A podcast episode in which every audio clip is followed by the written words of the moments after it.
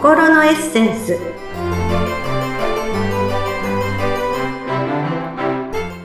皆様こんにちは。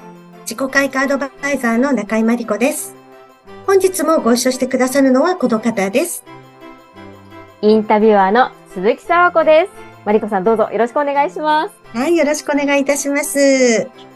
さて今回は第2回ということで、はい、えーどんなテーマでお話しいただきましょ本日はですね、あの、まあ、1月でね、始まったばかりということもありますのでう。、はい。あの、自分の、まあ、これからやりたいこととか、そういったことがやっぱり見える化するっていうことすごく大事だと思うんですね。えーなので、えー今日は見える化することの大切さということで、未来ノートというお話をしたいと思います。未来ノート。はい。今あのー、マリコさん手元にあの、ピンク色の鮮やかな手帳をお持ちでしたけれども、はい。未来ノートって何ですか？あのーまあ、私が勝手に未来ノートと名付けているんですけれども、ええ。うん、皆さん、あのー私は手帳派なんですけれどもね、スケジュールを書いたりとかするのを、あの、どうしてもスマホとかのスケジュール管理ですと、何かうっかりすることがあって、やっぱり自分で昔から手で書いた方が頭に入りやすいので、まあはい通常のスケジュールを書いている手帳は持っているんですが、それとは別に、この未来ノートというのを毎日持ち歩いてるんですけれども、はい。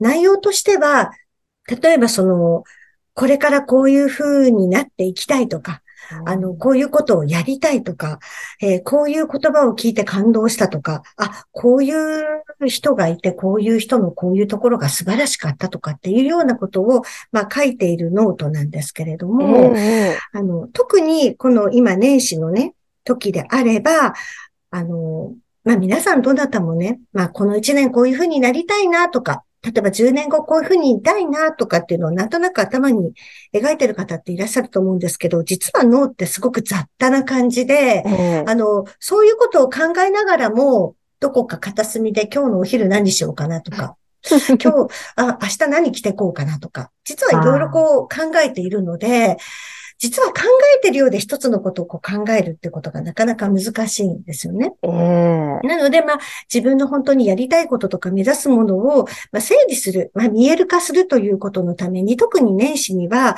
あの、この一年どういうふうなことをやりたいか、ええあの、簡単なものから少しちょっと大変なうんものまで100個ぐらい書き出すように私してるんですね。100個？はい。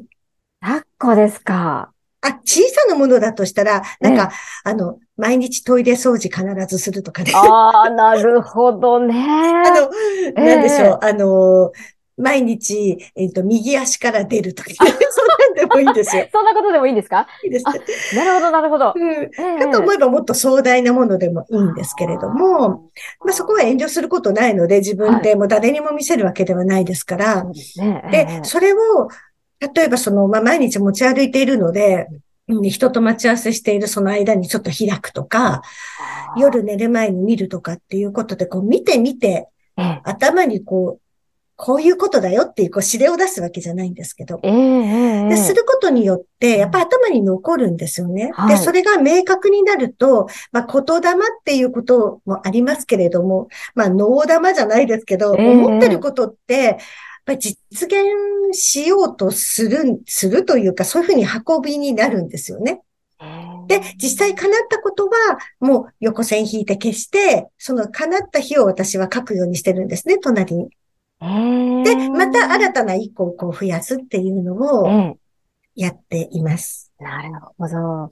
あの、私前に、確か100個やりたいことを書き出すといいっていうのを聞いたことがあって、はい。無理やり100個書いたことはあったんですが、はい。そのノートはどこに行ったかわからないぐらいですね。もう本棚の多分肥やしになってますね。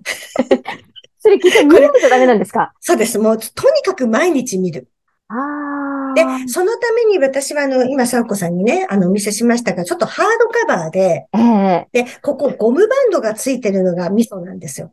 やっぱり、うんあの、カバンの中とか言うとバラバラって開いちゃって、このええノートの端とか私折れちゃうともう書く気なくしちゃうんですね。別に神経質じゃないんですよ。ただ、なんかこう折れ曲がったりした紙に書きたくないなっていう気持ちがあるので、このゴムバンドがついていてバラバラならないもの。で、ええハードカバーで、あの、表紙もへたらないもの。で、ええなおかつこう自分で書きやすいペンとかを用意しておいて、ええもう常に見てっていう感じですね。ああ、なるほど。確かにこう書き込むにもこう自分のテンションがアップしていないとね、こう前向きなことも書けなさそうですもんね。ですし、そもそも開きたくないじゃないですか。なもうこのノート汚いわ、みたいになっちゃってね。確かにこう表紙がね、ちょっとね、あの汚れてたら嫌ですよね。はい。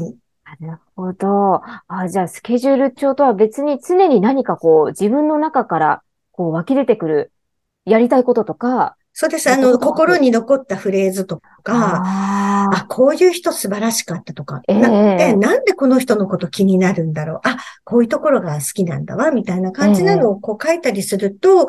おのずとなんか自分でどういうことをやりたいのか、どういうことを今気になってるのか、がこうわかるっていうのも、まあ、自分を整理するっていう意味でもいいのかなと思いますね。まあ、え私そもそも書くことが好きっていうのもあるんですけれええども、ええ。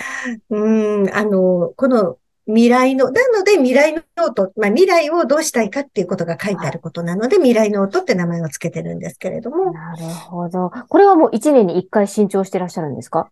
いや、一年に一遍新調してるわけではないです。もうずっと蓄積させていくという感じですね。あ、そうです。あの、そんなにすぐ叶わないこととかも書いているので、そうするとそのページがなかなか終わらないので、私、あの、今自分で通算今のノートで15冊目なんですけど、はい。2年間、3年間とか使うこともあります。はい。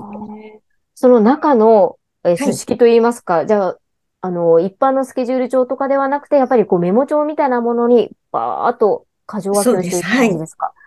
へえ。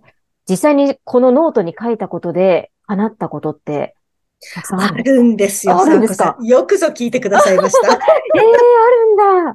あの、一回目でね、なぜ私があの自己開花アドバイザーになったのかっていうところをちょっとお話をしたんですけれども、ええその当時に自分がその、まあ、起業をして何をしたいのかって考えたときに、あの、人に伝えることが好きだったのでね、じゃあ自分は、まあ、想像しやすいところですとセミナー、セミナーをやっている。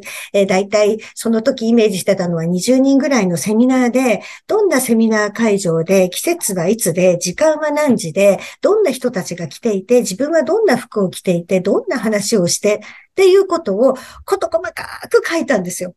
ええそれは未来のことですよね。未来のことです。そういうことを。をやりたいっていうのを、こと細かく書いて、ええそしてそれを毎回毎回見てたんですよ。で、その度見るたびごとに、あ、ちょっとここ付け足そうとか、こここうしようとかって、こう、アップデしながら、アップデートしながら、ずっと書いてずっと見ていたら、あのーこのウェルスダイナミクスを知って、会社員と最初二足のわらじでセミナー業を始めたときに、思い返してみたら第1回目のセミナーが全く同じだったんです。ええ時間も、え会場の雰囲気も、ええ着ていた洋服の色も、ええ参加していた人数も同じでした。すごい。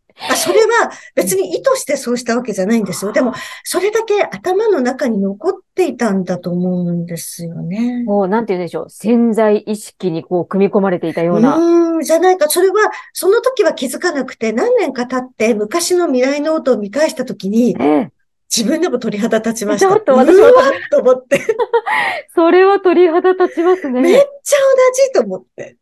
ええそんなことあるんだ。すごいですね。あります。なので、あの、実証済みなのでおすすめです。なるほど。かなり効果がありそうですね。ありますよ。またこれね、効果があると信じてやるところがミソです。なるほど。もう私はもうすぐに信じ込むタイプなので、向いてるかもしれません。そうですか。ねもう確かに、あの、自分の中で例えば今年これやりたいなとか、もう数年後にはこんなことをやっていたいなっていうのを、おぼろげに、こう、漠然とイメージはするんですけれども、はい。はいやっぱり書いておかないと忘れますよね。そうですね。ええはい。それに自分でこう意識するということがやはりそこで一番大事になってくるんですね。だってもう、さあこさん考えてみてほしいんですけれども、ええ例えば、えええーどこでもいいんですけど、例えばディズニーランドに行きたい。はい。思ってディズニーランド行きたいな、思ってるだけだと、思ってるだけでおしまい。だけども、ディズニーランド行きたいなうん。じゃあディズニーランドってどこなんだろう？え、じゃあそこまでどうやって行くんだろう？え、自分の家からだったらどのぐらいの時間に出るんだろう？みたいに、うんこう、どんどん細かくイメージして考えることによって具体的なものに近づいていくと思いませんか？確かにそうですね。時刻表もチェックしたり。そうです。だって何をセットするときにどこに行きたいのかもわからないでセットなんかナビはできないわけですよ。そうですね。どこに行きたいよ？今自分どこにいるよ？はいじゃあそこまでの最短の道のりってどうするのっていうのがナビゲーションじゃないですか。